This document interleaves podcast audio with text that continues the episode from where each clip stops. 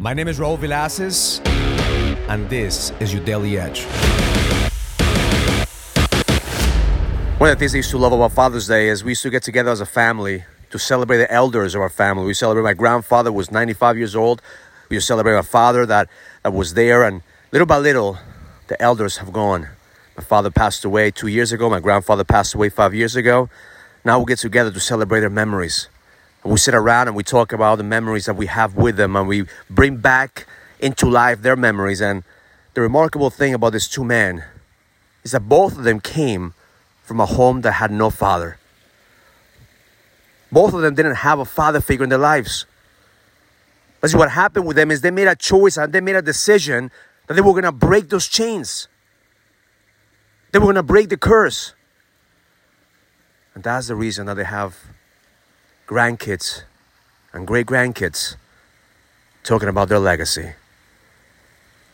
See, they were not perfect men, but they were men that made a choice that they were going to do better than their previous generation. And that's all we need to do as fathers. Our job is not to be perfect. Our job is just to make a choice that we're going to do better. That we're going to be able to be better.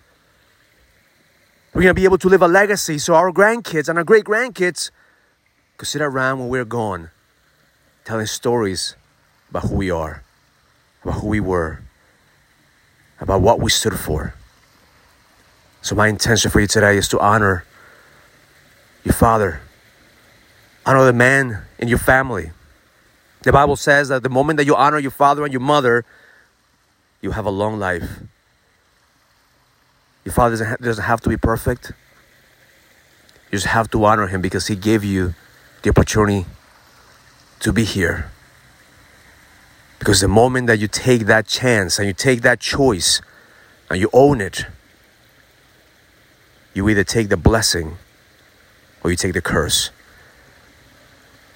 I could have hundreds of things that I could say about my father that I could blame him for, but I have more things that I could thank him for. And that's how we keep his memory alive.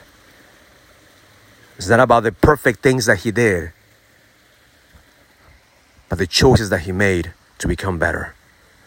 So today I celebrate you because you made the choice to fucking lead. You made the choice to step in faith and find your edge. That most men right now are playing victims. Most men right now are blaming everyone else. But the moment you realize that God in the universe is giving you exactly what you need every single day, then you realize that the Heavenly Father is always shaping you and molding you. There's nothing in the world that will make His love stop. You are loved. You are abundant. You're born with a purpose. And your job is just to fucking do better every single day. Because one day your kids, your grandkids, and your great grandkids are gonna sit around. They're gonna tell stories about you. The question is, what would they say? Would they say that there lies a man that led with intention? Or there lies a man that played the victim through his life?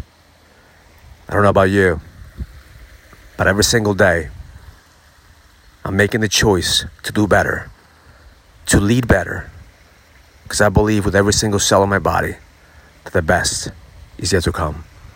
Happy Father's Day. What an amazing day. Learn it, live it, experience it. Love life. If you're ready to go to the next level, join the challenge to get your edge back. This is a challenge for businessmen and entrepreneurs that want to find the certainty, the drive, and the passion to be able to go to the next level. Go to getmyedgeback.com. That's getmyedgeback.com and join the challenge now.